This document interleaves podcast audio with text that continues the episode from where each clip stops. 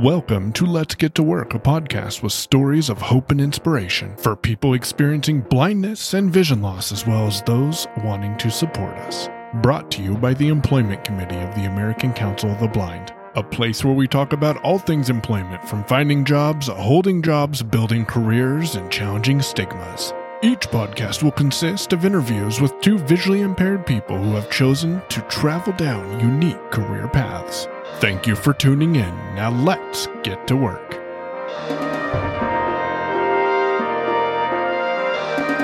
So, we're here today with Dr. Sean Johnston, who worked for several years as a forensic psychologist.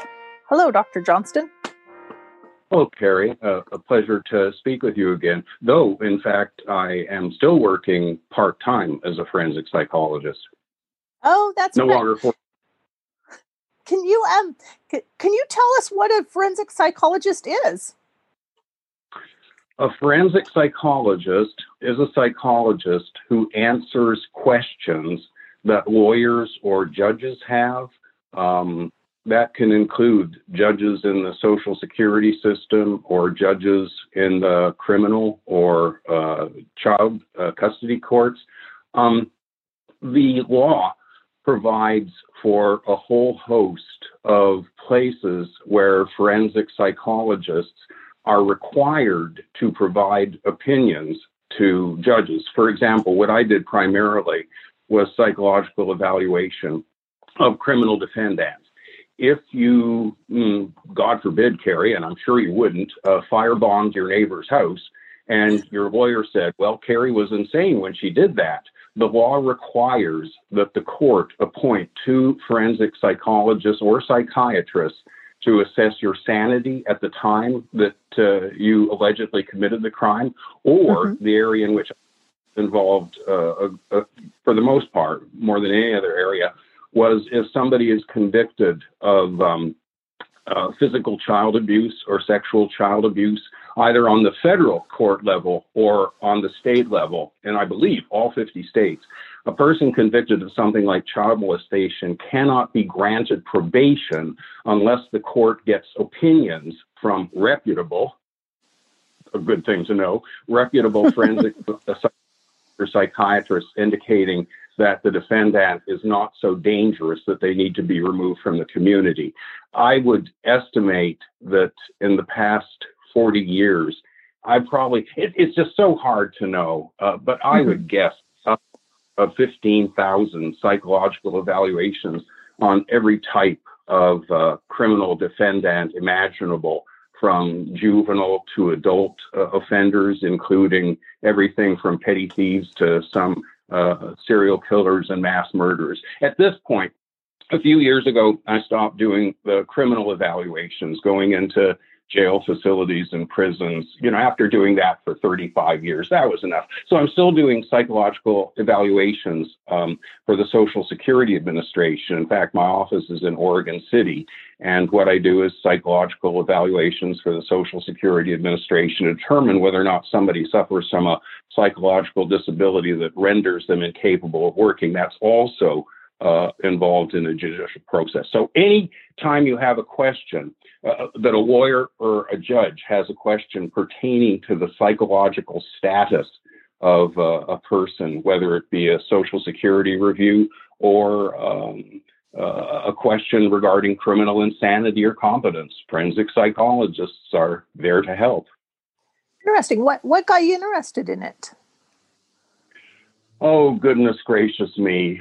Um, this may sound a little, I don't know, maybe even a little corny, but uh, I've always been somewhat offended by criminals, by people that, you know, mm-hmm. molest kids and burglarize your home and steal your car. It seems to me that with life being as difficult as it is, you know, with disease, with war, with death, I mean, how can we have a portion of our fellow species that, you know, spend a great deal of time actively figuring out, trying to figure out how to hurt and steal from their fellow beings?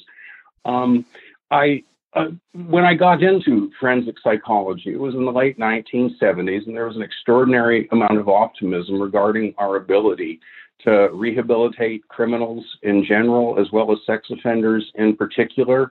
And mm-hmm. I was very much involved uh, at the forefront of that movement, uh, attempting to apply the newest psychological therapies and technologies to rehabilitation. I, it, I, I've always found it easier to work with offenders. I, I would not characterize myself as, uh, hmm, how would one say, I'm a very empathic person, clearly. Um, but it, it, was just too hard for me to work with victims, even though I wanted them to be protected. And I thought, well, if I can't work with victims, certainly working on the offender end of the equation. And I would say that over the 35 years that I was involved, we had the largest uh, privately based sex offender treatment program in Northern California from 1983 until 2008.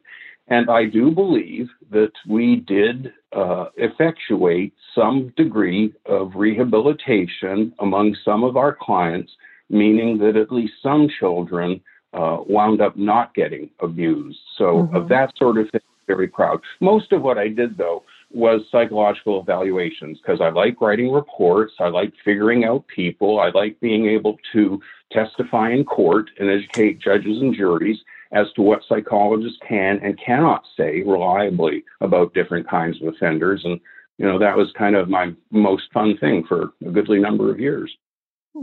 So, so you're visually impaired. What kind of things did you have to do differently because of your visual impairment?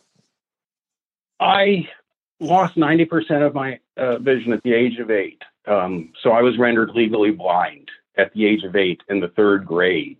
And this is back mm-hmm in you know the backwoods of Ontario, Canada.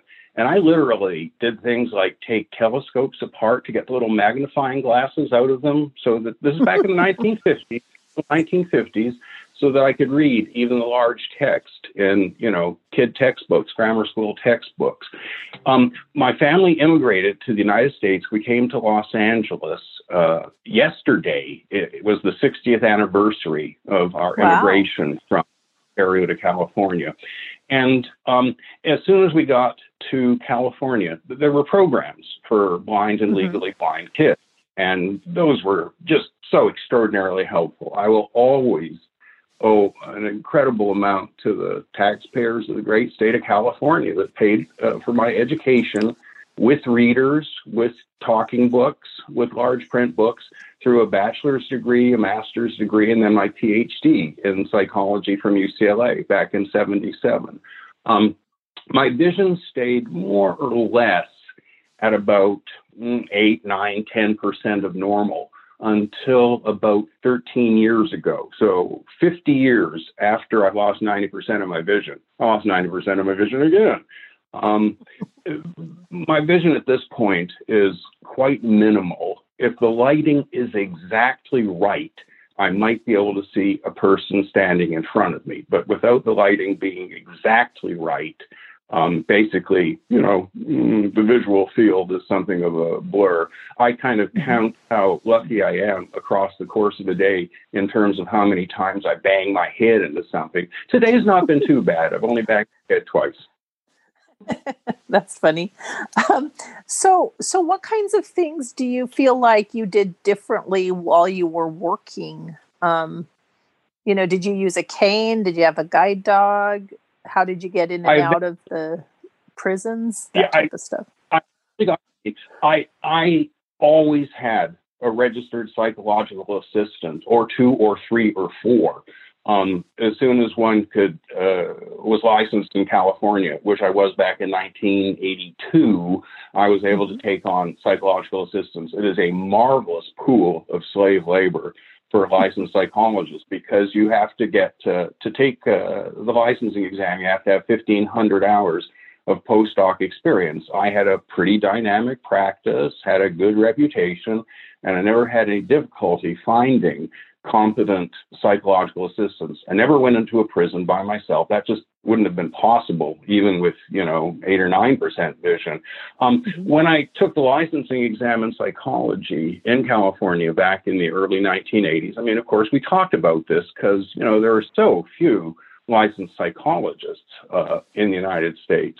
And I made a commitment to the licensing board that whenever I did psychological evaluations, I would have a fully sighted person with me. Um, and, you know, for adults, that's not so important because what they say is really all important. We could spend hours talking about uh, my research regarding that uh, what people say is infinitely more important than their body language, their facial expressions, or how much mm-hmm. they twitch, that sort of thing. But the one real exception there is little kids, because you can have a seven year old who says the most ridiculous and outrageous things. You know, they've been abused by Martians. And, you know, as a blind psychologist, I couldn't see the big smile on that little cherubic face, you know, mm-hmm. indicating mm-hmm. they were pulling my leg. So, um, and there have been times when I've been in jail and prison settings uh, where um, some of my questions, and they can be innocuous questions, though sometimes my questions were a little more confrontive or probative, where the defendant begins to get a little bit wound up. And uh, thanks to the assistance of one of my excellent psychological uh, residents, um, my nose was missed by the swinging fist of the aggravated wow. uh, inmate that wanted to take a pop at me. So, um, I mean, I've never been able to drive. So my psychological assistants, you know, they, they used to carry my ink blots, drive me around, help me analyze data. Um, as a now, if you're a blind psychologist who's a therapist, you know, it, it's going to be a different situation. You do not sure. need uh, assistance in that situation. But if you're a blind forensic psychologist who's going to court, going to uh, county jails or juvenile halls hither and thither, you know, there's no way in the practical world that you can do without uh, psychological assistance. So, so were you ever uh, questioned by people because of your visual impairment, thinking you weren't competent in your God, yes. Oh, God, yes one of the things, like if you testify in a court trial, um, no matter which side you're on, you can count on 100% of the time there being at least half of the attorneys in the courtroom who want to appear you who want to uh, try to make you appear to be either incompetent or you know a whore. So um, and I've had both uh, prosecutors and defense attorneys say things like, well, Dr. Johnston, how can a blind person do a psychological evaluation? Which, of course, I was very happy to explain. Um, for what it's worth, I don't mean to toot my horn too much here, but I would say that we had one of the most active practices in Northern California for uh, 25 years. And uh, our practice was somewhat unusual in that we were as often uh, hired by prosecutors as defense attorneys. Ours was an unusual practice where, because of my commitment to honesty, uh, we were respected uh, on both sides. So um, that that's that's something that you've got to work really hard for as a forensic psychologist because it's easy to get pulled into being labeled a defense or a prosecution uh, oriented doctor. And I uh, worked very hard to keep that from being the case. Interesting. Um, on your bio you gave me, you also mentioned that you've taught at colleges. What kind of things have you taught? Well, I, have taught at uh, UCLA, UC Davis, University of San Francisco, Cal State University, Sacramento, Cal State University, Northridge, Oregon State University, Portland State University for four or five jobs, four or five years, which some people have, you know, um, uh, suggested I had a hard time keeping a job. My my major thing was always my practice, so I taught on the side primarily for fun, primarily for enjoyment. And, uh, you know, I really like being on university campuses and checking out their um, salad bars and burger stands and just being with, you know, young students. It's uh, um, I, mostly what I've taught has been social psychology and abnormal psychology. During my last five years of teaching, I've been taught now for three, uh, three or four years um, I was asked to design the first undergraduate course in forensic psychology uh, for the Oregon State University system, which I did. It was a very, very popular course for a number of years. And uh, so, primarily abnormal psychology, social psychology, some courses in statistics and experimental psychology, but most recently just forensic psychology. So, was there anything you did differently being a visually impaired professor versus your sighted counterparts? Well, I always had uh, a teaching assistant um, who I had, you know, do the hard work. I would get up and give the lectures, which of course was fun, and they would be the ones who would grade the exams. I don't think there is a, a lot I did different. I did rely, um, you know, there were places where I had the option of multiple choice exams versus uh, more of an emphasis on essay exams. Mm-hmm. And to be completely candid, administering multiple choice exams certainly involves less work on behalf of the professor. At the same time, if one does hope to go on to um, graduate school in psychology, the graduate records exam, that's mm-hmm. a multiple choice exam. Uh, the psychology licensing exam is a 200 item long multiple choice exam, which has both breadth and depth, which is extraordinary. So, knowing how to take multiple choice exams is an incredibly important skill. So, I may have gone uh, in that direction a little bit more. I mean, I often enjoyed getting essays, and, uh, and some of the more advanced classes would. But I don't think uh, actually, it, I mean, you know, in classes, I would say, you know, if you're in the back of the class, you raise your hand, the blood is going to drain out of your hand and it's going to fall off before I see it. So I would ask to, to, you know, respectfully interrupt me. And mm-hmm. I was always, I, I, always really enjoyed the interaction. I've had some professors who did not seem to uh, enjoy uh, inter- exchange with students as much, but so I invited students to, you know, break in if they were piqued by some point or wanted, uh, you know, to pursue it more. Interesting. I always thought it would be good too if you had students submit essays electronically, then you could use adaptive, you know, computer software like JAWS to to review them and that type of stuff. A lot of that stuff is so new. I mean, I taught my first uh, college class at UCLA back in 1977 or 1978. Mm-hmm. Um, I I was you know I I was blessed with very competent assistants, very competent secretaries.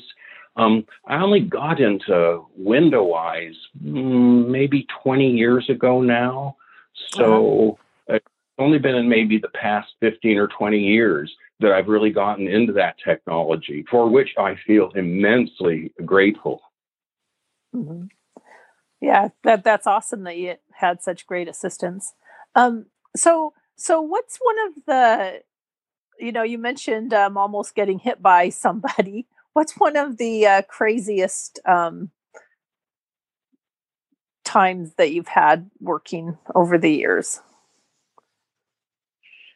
I was in a little interview room uh, at the Yolo County Jail, 1986, and I asked this one uh, uh, apparently psychotic defendant, you know, I, where were you born? Who raised you? What about your mother? And when I asked him about his mother, he completely freaked out, jumped up, uh, hit the light switch. My assistant and I were left in the dark with this young psychotic defendant screaming and banging on the walls. And the duty sergeant opens the door and says, Are you kids having fun? I, I thought, well. yeah, that, that's kind of different. I, I have one of the things that, you know, I've been on death row at San Quentin maybe 15 to 20 times. And um, going to death row on San Quentin is quite an experience. One of the crazy things about it is, you know, there's a metal detector here. You got to take off your shoes, take off your belt, and then 12 feet down the way, there's another metal detector. So I never really enjoyed going to death row on San Quentin that much, but it was certainly a kind of a solemn experience, if you will. Yeah. Yeah, I imagine that would be different um, going through all those protection statuses and stuff. So, what mm. kind of advice would you give, you know, a young, you know, visually impaired student interested in pursuing a career in, in psychology? Well, I read just a couple weeks ago that only 85% of blind Americans are employed. And I thought, what a wretched loss to the country and uh, perhaps to many of those folks. I would say that with regard to become a, a, psychologist, I've had a blind friend who is a chiropractor. I've had a blind mm-hmm. friend who is a very gifted uh, bicycle repair guy. I've had uh, blind friends who were therapists, uh, lawyers. Um, I I say, um, uh, kind of thinking about this since you you know mm, suggested we do this interview, and I thought that you know uh, there are three things that I would identify as really important: safety, satisfaction, and service. Um, I think you know, um, with my vision now, walking around, you know, the streets of Portland or even Olympia, I, I mean, by myself is like taking my life in my hands. So the, the, there, there are issues of safety in choosing what kind of work you want to go for that I think mm-hmm. are unique. Uh, to those of us with these, um, you know, visual handicaps. The, maybe the most important thing, of course, is satisfaction. I think that you have to go for what you enjoy doing. In fact, I would say that overwhelmingly, you know, that is the important thing, something you like, um, because then it doesn't feel like work. Now, it's not just something you like. I think it's also playing to your strong suit. My son, for example, he got into University of California, Santa Barbara a number of years ago. He got into their marine biology program because he wanted to swim with the dolphins, which would have been wonderful. But then he discovered, well, you got to take a year of chemistry, a year of biochemistry, and then a year of molecular biochemistry. He thought, well, now I've always liked psychology too. Uh, so the thing was, both were things he liked, but one was something where it just came to him. So, satisfaction, playing to your strongest suit with regard to something you're really interested in. And I think, uh, I don't mean to be too corny here, but I think the service thing is really important. You know, whether you're a blind parent uh, raising kids or writing poetry, uh, whether you're a forensic psychologist or a chiropractor, uh, no matter what you do, um, I, I, I think you know that with regard to the three sci-fi fantasy books I've written in the past year, that my current mission in life is to introduce a blind hero into popular literature. And part of the idea there is that, you know, as a blind kid back in, you know, the boony docks of Ontario, I realized very young in life I was never going to be a brain surgeon. I was never going to be an archery champion. Uh, I was never going to be a jet fighter pilot, but I still wanted to do heroic stuff. I can't speak for members of your gender with the kind of hopeful intuition and expertise I might have with regard to males, but I do think that most of us males want to do things that are heroic and contribute. So I think this business about service um, is really important. I think that particularly um, for someone who wants to be a blind professional, it's you know having good friends, having good relationships with colleagues. I, I think that the quality of our interpersonal relationships is just so important. I mean, I think it's important for all of us to have good friends and loving relationships in our life. But, you know, given the reality of the kind of physical dependence that a blind person is going to have on another person just for crossing the street. I mean, I think, you know, maybe this is just because I am a kind of gregarious type, but I just think that making sure that um, we're a good friend is, is critically yeah. important. So uh, these are some thoughts I've had on it, but you know, ultimately the bottom line is go for what turns you on, and you know, work hard. I mean, I think it was Edison who said one percent inspiration, ninety nine percent perspiration. I mean, getting into graduate school at UCLA was not uh, easy. I mean, when I was an undergraduate in psychology, um, I basically attempted to memorize the textbooks. I mean, I, I uh, there was one night back in the 19 late 1960s, and a friend says, "Sean, I've got tickets to the um, you know Rolling Stones concert uh, tonight, and there's going to be a party with the um, Dallas Cowboys cheerleaders after." And I said, "Well, I've got a midterm tomorrow. I've got to study." now, this is not completely true. I may be embellishing just a teeny Sure. but you know, one does have to sacrifice. One, if Mhm. one wants to achieve something significant, anything of value is going to require some real effort and time. Yeah, it really does. So, um, briefly, we just a couple more minutes. You mentioned your books, um, which are very inter- very intriguing. They're I've read them. They're very very nicely done. Um, and how how much of your you know how much of your career has put in have you put into your books? Quite a lot. You'll notice that the Blind Detective, the the, the three sci-fi fantasy books, uh, are subtitled Peter Straw, Third Eye. Um, uh, Peter Straw is a blind detective whose office is in Toronto, Canada. And curiously, I can't really explain how this happened, but Peter Straw has somehow uh, assimilated all of my knowledge regarding criminals and how they lie, the kind of lies they tell. One of the things that um, very much surprised me as a forensic psychologist, especially thinking of myself as kind of a blind kid from the backwoods of Canada, was after I testified once in uh, Auburn in Placer County, and the judge leans over and says, "Sean," he says, "Boy, you've got a lot of street knowledge. You you you you see through these guys." And I thought, what? Street knowledge? I mean, I've got street knowledge, which I really didn't think I did. But uh, in addition to Peter Straw's uncanny ability to uh, see through the lies of criminals and deceitful people, the last series of articles we published in our uh, experience as a research psychologist dealt with how you can detect deception in criminal offenders. Again, not on the basis of body language, but on the basis of um, what they say, how they say it. In fact, if you Google me, Sean Adair Johnston, um, you'll see that a number of the articles that pop up uh, involve my research on how to catch liars in psychological evaluations.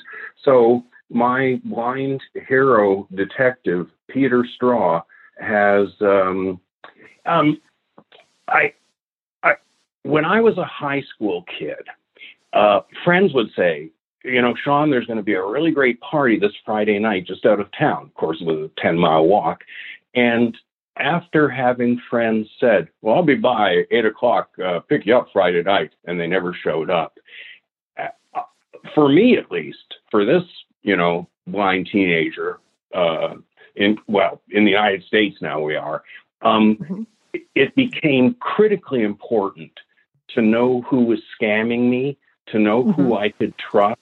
And one of the things I discovered in my work as a forensic psychologist, um, and one of the things that Peter Straw, the blind detective, is also quite aware of, is that there are ways people say things. There are things that people say that give clues as to whether or not they're telling you the truth or they're, you know, mm, uh, blowing smoke up your white cane. So um, that is uh, probably the primary skill in in the Peter Straw books. Um, Watson, remember this takes say 60 years in the future. So between um, um, nanotechnology and the advances in uh, neurosurgery, there are three intellectually augmented species: dogs, chimps, and porpoises. A, a dog has about the intellectual capability of a 12, 13 year old kid, which is not bad. Which is not bad. Mhm. So Peter Straw's uh, guide dog is Watson, appropriately named, who is almost Straw's um, walking uh, lie detector, and they've um, worked out a system whereby you know Watson, through his extraordinary sense of smell, and uh, Peter Straw, through his tremendous ability to listen. And if there's anything I would say, you know, regarding whatever uh, professional route or job route, vocational route a blind person mm-hmm. might want to take. My God, the listening, hearing people is just so important. There's research that indicates that about 50% of the brain is associated with the visual sense. Now, I do not believe that blind people um, somehow are able to hear better, you know, hear more mm-hmm. acutely than sighted people. But I think that it behooves any blind person who wants to be successful doing anything to cultivate that skill of hearing, of listening, and listening very carefully. And uh, so that's probably, you know, that's probably the thing for which there has been the greatest transference between my experience as a forensic psychologist and, you know, some of the business about criminals, because the, you know, the bad guys in my books you know, they're multifaceted. Um, there are none of the bad guys that are exclusively evil, with the exception of the one character in Demons, The Great White North, and The Blind Detective. There is a unmitigatedly evil character in that book, but I won't say anything more. So um, we're about out of time here. Um, I, I, would like to say, with the listening, I think um, being visually impaired myself, you know i tell people i just learned to pay more attention to to my hearing because people think yeah you have supersonic hearing. No we just pay more attention. So, so doctor go ahead. Yes you're absolutely yeah. So well thank you dr johnston for your time and um, thank you for joining us on our employment podcast. Carrie, it was a pleasure. Thank you so much for inviting me. Thank you. Next up, I think uh, our other employment person committee member, Peter Altschul, is going to do a interview. Peter? Yeah, can you hear me? We can. Good. Is Rebecca on? Uh, I am. Ah, okay. Then we're ready to roll. Uh, welcome again to this podcast, and I'm delighted to have the opportunity to interview Rebecca Bridges, very talented uh, uh, uh, individual, and we'll learn a little about her professional background. So, Rebecca, can you start by sort of giving a just a broad overview of your employment history? Um, yes. So, wow, I have been in the working world for a long time now. Um, uh, let's see. I my first job was actually so pre pre college. Um, I worked in uh, food services around the age of fourteen, um, and so that was you know an interesting uh, job for a blind person. I wasn't necessarily flipping burgers. I was you know operating a cash register, and it was an adaptive environment. So it was at a um, school for the blind, but I was very enterprising. I was very interested in making money. So I got a job as soon as I could get one. And um, so I did that uh, for some time. I also um, dabbled around in teaching some music lessons uh, when I was in high school. I was a musician, so I did a little bit of that for money. Um, once I got into you know college i had some you know odds and ends uh, jobs throughout you know throughout my college. I was a, a, mentor through like sort of like a work study type program at my university. Um, and i i felt like it was very important to get as much work experience um, as i could uh, before before i got out of college. So i had a number of um, internships as well while i was in college to prepare me for the working world um, in terms of my sort of uh, big kid jobs, um, once I graduated college, I graduated without a job. Um, I and then about maybe I think it was a day after I got a um, after I graduated, I got a call from someone at um, National uh, National Industries for the Blind who said, "Oh, I saw that we went to the same uh, college and uh, we're looking to hire some folks and I'd like to talk to you. So it ended up that two weeks later, I was in a car driving all my stuff with my parents out to Washington, D.C. uh, to come and uh, work for NIB. I was there for. Uh, I started out actually as a paid as a paid intern uh, because they didn't have a specific position at the time. So I kind of jumped in for a few months. I got hired on full time uh, about four months later. So I was there for about six years. Um, while I was at NIB, I got a master's degree in organization development and knowledge management, and we can certainly talk more about that. But that really piqued my interest in consulting. I was very interested in uh, you know I, I, have a strong belief that you know who makes up organizations? People make up organizations and uh, people are very fascinating. Uh, they can make it go well and make it also go not so well. Uh, but they are your an organization's greatest asset. Um, so i got very much interested in that. And uh, so after i received my master's i started interviewing for jobs and ended up in the uh, management consulting field. Um, I so I left NIB uh, after six, about six and a half years and uh, spent seven years at a uh, management consulting firm called F&P Consulting, um, and then in I guess almost three years ago now, I left there and joined the Paciello Group as a senior project manager. And the Paciello Group uh, is essentially an accessible accessibility or I kind of an IT consulting firm that that uh, deals with accessibility consulting. That's uh, very impressive, and thank you for sharing all that. So I want to go back to your education. Um, a- apart from giving you those internships and uh, that first job you had when you were 14 years old, um, what? How did the education prepare you for the work world, and maybe how the education not so well prepare you for the work world? that is an excellent question. Um, I think that, you know, I always felt like education was just, um, you know, I, I remember, you know, as a, a, very young person, even in middle school, you know, my mom saying, "Okay, you're going to go to college. Like that's the end of it. That that there's no ifs, ands, or buts."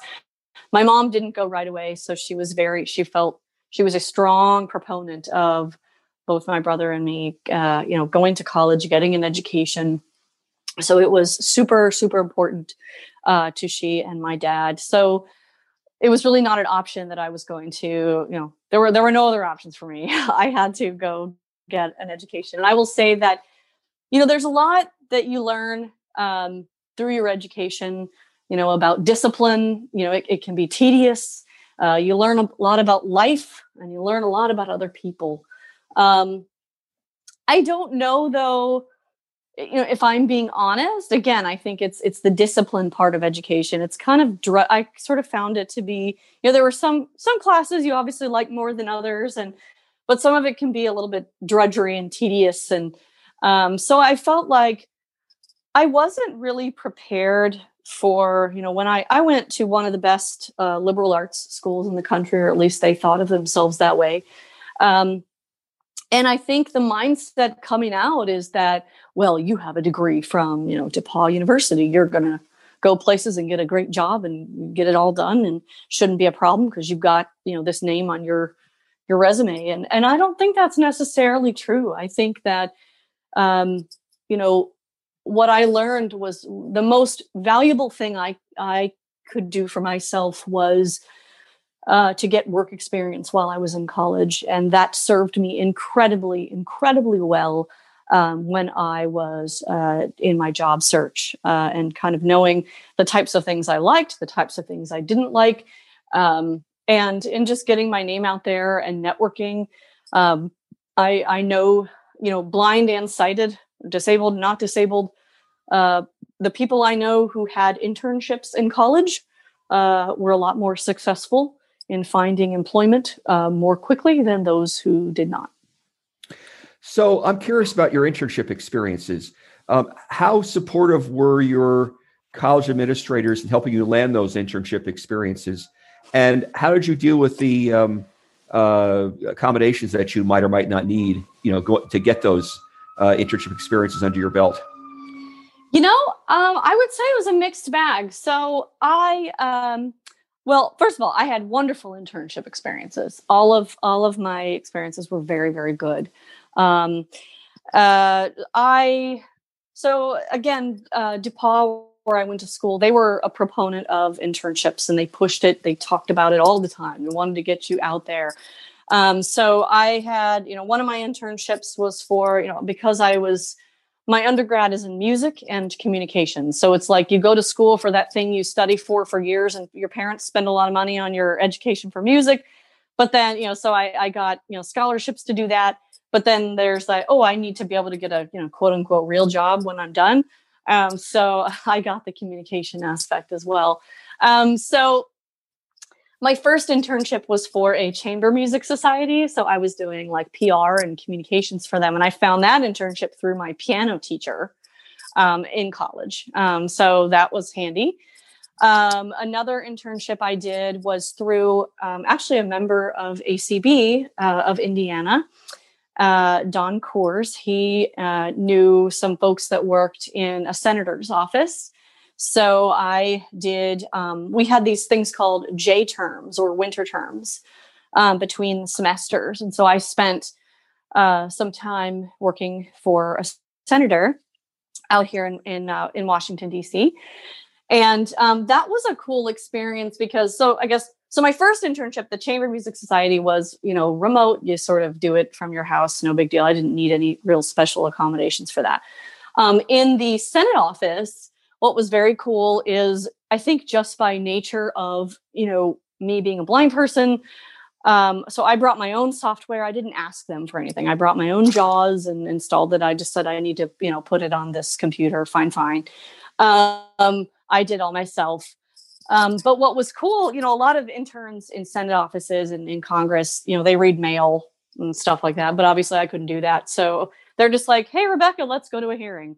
So i got to do cool stuff where you know my my other my friends were sort of sitting around answering phones um, which i did some of that too. I'm not trying to brag but i sort of that's where i think my blindness sort of was an advantage uh, in that environment. Um, and then i had another internship um, actually for the american council of the blind. Um, so i i knew i really liked the dc area and i wanted to be uh, out here. And so I, I got that internship. Obviously, accommodations and such weren't an issue uh, in that environment.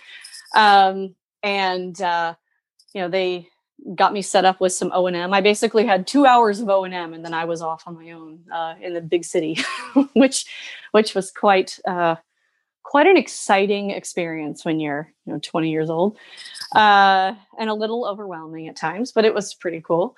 And, um, and then uh, NIB obviously was my other internship. So again, accommodations uh, weren't a, a, huge a huge issue there. So uh, big big big kid jobs after you graduated from college. Um, you've had three major jobs. Can you sort of briefly sort of talk about a typical day and, all three of those jobs? What, what kinds of things you do? The challenge you experience, what you like about the jobs, just a general overview sure. about those jobs? Yeah, so when I was at NIB, um, they brought me in to support their services department. Um, and you know, NIB, if you know anything about them, they are part of the AbilityOne program, which is a federal purchasing program that has that really has like set aside contracts uh, to employ people who are blind or have other disabilities in a variety of different areas. So they're most known, I think, for sort of product stuff, but they, um, when I started, they were really, really trying to build up their services uh, sector.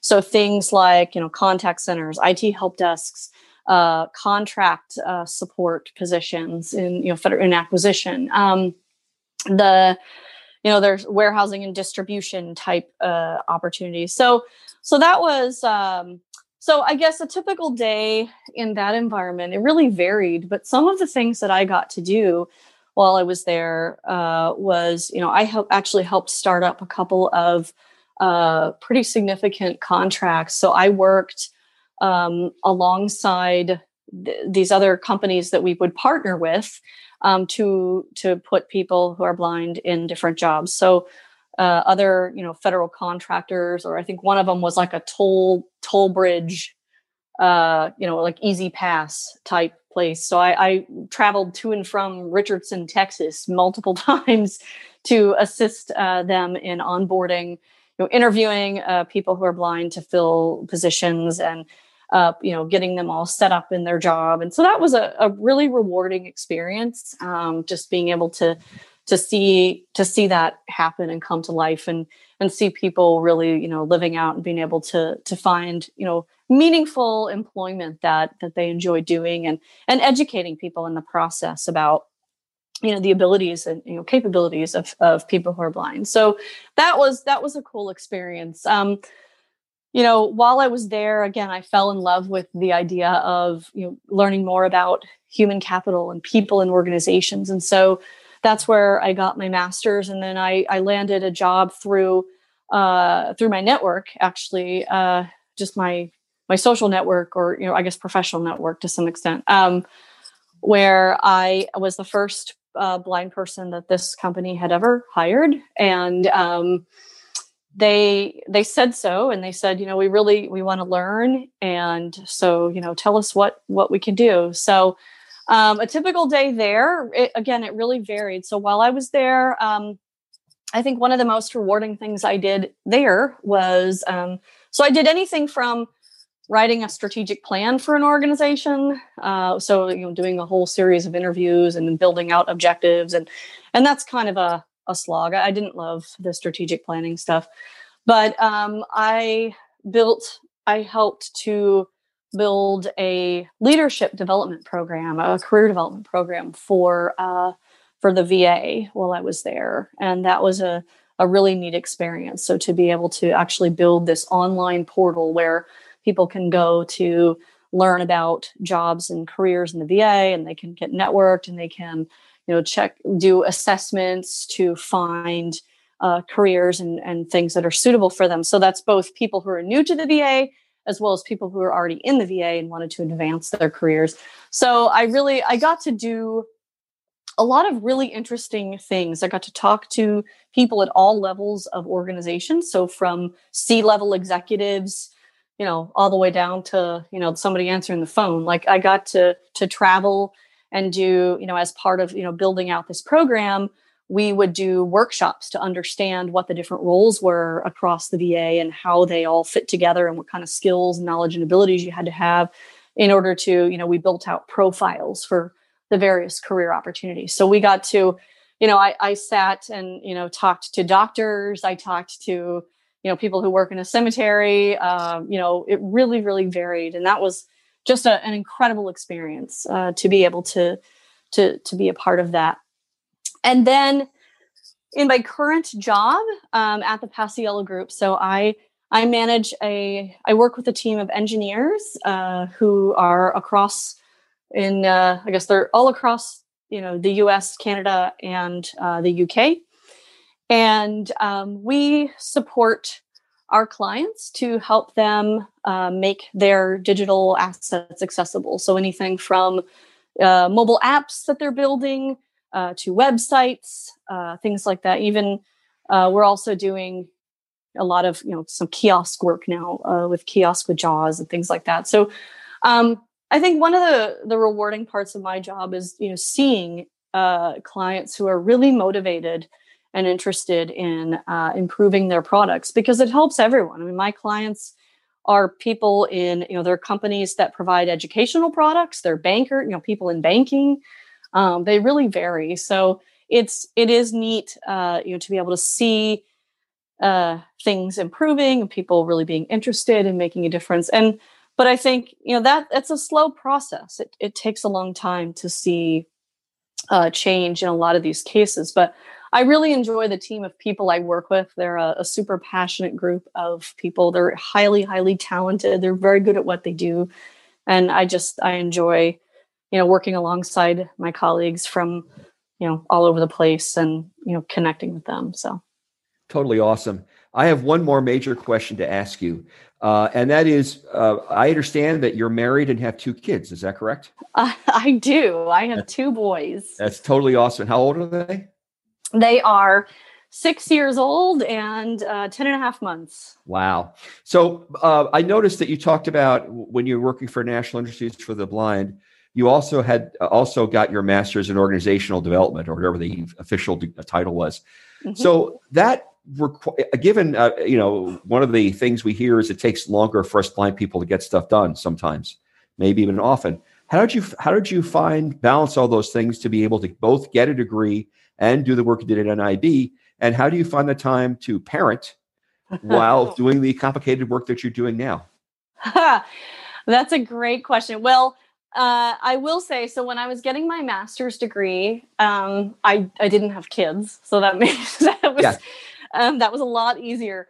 Um, so I was in the great thing about my program is it was an executive format program, which what that means is we didn't have classes, you know, in the afternoons. It wasn't during the day. It was Friday nights and Saturdays. So I had no weekends. That's how I did it. Right. Um, right. I, I, um, and then I would, I also adjusted my schedule while at NIB where I could, I worked like really long days. You know, I do like, you know, nine ten hour days for a couple of weeks and then have a day off like every other Friday, mm-hmm. which was great because I could, you know, finish my papers. And we had, I mean, oh my gosh, we had so much writing in my master's oh. program. It was, oh, so bad. Yeah. Um, so, um, so I that's that's really how I did. I went to school at night on the weekends, and um, I, I, had that every other Friday where I would just like get up at five in the morning and drink lots of coffee and write papers. Um, and I think in terms of today, I mean, we're all we're all juggling this craziness in 2020. Like I, um, because because I have the fortune of you know we all you know this the Paciello Group job was a remote job to begin with. Um, so we all worked from home to begin like pre-pandemic. So um, that it wasn't—I didn't have to go through any adjustment to be at home. I think the biggest adjustment has been you know i just have to i might get up a little earlier so i can be available to my uk people like before my kids get up do a little bit of work and then they get up and i get them ready and, and going. And then I'm also I'm homeschooling my son, um, my six year old. So I send the baby to daycare and we homeschool. The great thing about homeschooling, and it's serious homeschool. It's not like virtual school at home. It's we're doing this. Like it's I picked the curriculum and I'm doing it. Um, and when you homeschool, it only really takes one and a half to two hours for a kid my son's age, for first grader, to to do what you need to do. So we can get it all done eh, in a more flexible way. Um, and so I can just kind of flex that around, work it around in my work schedule. Is it easy? No.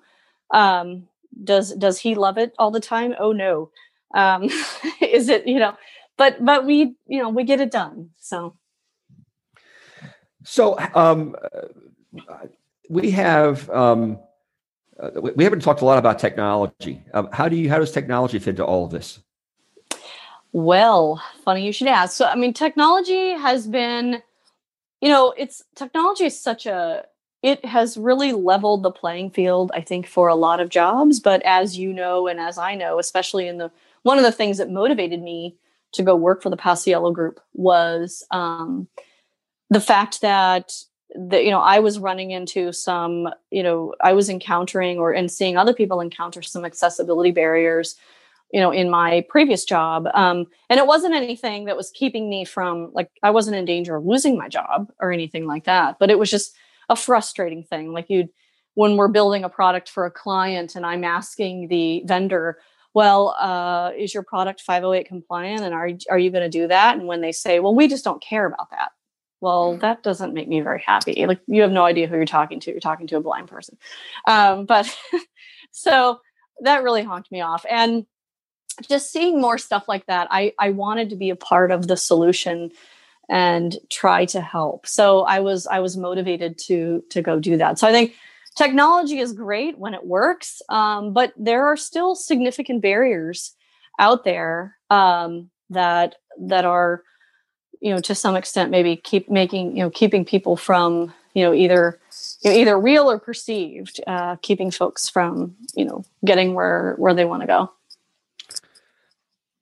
And in the last minute or so, um, what advice would you give to somebody, you know, trying to break into the job market or change jobs? What what do you think the the the, the critical skills or what advice have for folks in in in that position? Well, I, I think a few things. Um, one of one of the really important things is um, the attitude that you have is very important. Um, you know, when I think about how I view employment and, and what it's, you know, I recognize that employment opportunity, you know, it could be more challenging for someone with a disability, but we have to we have to be positive and we have to act like we're supposed to like like we belong. You know what I'm saying? Like attitude is incredibly important. So show up and, and be ready and be, you know, be confident, have a positive attitude. Don't go into it thinking, well, there's no way this is going to happen, or I'm going to be denied, or I'm going to, I can't do that. Like attitude is so important, having a positive attitude, um, making sure you're ready for the opportunity. So make sure you have the skills that you need. Do you, do you need to brush up on your computer skills? And I spent a lot of time um, as I was preparing, you know, finishing up my master's and preparing to, for my next job, you know, spent I spent a lot of time, you know, playing with PowerPoint, for instance, at the time, you know, back in 2010, mm-hmm. like trying to really upskill and doing it on my own time, figuring out how how things work. Um, uh, you know fi- figuring out you know I, I spent a lot of time trying to to upskill in certain areas where i knew i needed to be stronger and be more independent because when you're the only blind person working in a consulting firm you don't have an admin to like make sure your documents are formatted correctly right? So so being ready for you know making sure you have the requisite skills and being ready to answer questions in an interview about how you do manage things because sometimes when someone asks you a question about your technology, you don't, I mean, you don't want to go into, well, you know, being defensive or, or, you know, like you, you might be thinking that in your head, but a lot of people are really genuinely asking from a place of, of not understanding and wanting to learn. I definitely found that to be the case uh, with my second job at, at F&P Consulting, where they were legitimately interested in, well, so I'm, I'm curious about your technology and how does it work? Um, and how are you able to to do that? And there's you know in in my mind is thinking like oh no now this is their chance to weed me out and they can hire somebody else. But then i'm thinking okay i'm going to answer it and i'm going to i'm ready for it. I'm gonna i'm gonna go get it. And that's i think that's what you have to do. And then then the final thing is uh, the importance of networking cannot be um, overstated so I, I didn't get my jobs because i sat and you know went on Indeed and poked around. Um, I got jobs that I the jobs that I have because of my of the network that I uh, built in terms of just knowing who's out there and you know hey I'd like to go to dinner and talk to you about what you do. Um, I'd like to you know my friend uh, came over and said oh my my husband knows this lady that works for this boutique consulting firm called F&P and you know I know you're looking to get into that world. Maybe you should talk to her. I'll introduce you.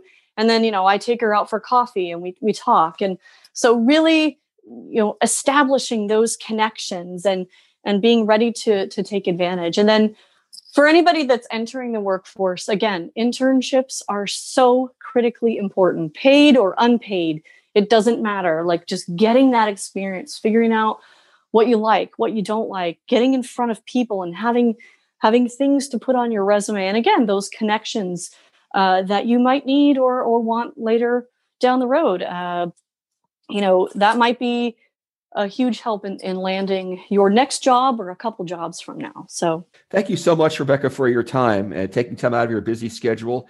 Send our greetings to your kids and and your husband Eric, and uh, and thanks for joining us. I will. Thank you so much for having me. It's been a lot of fun.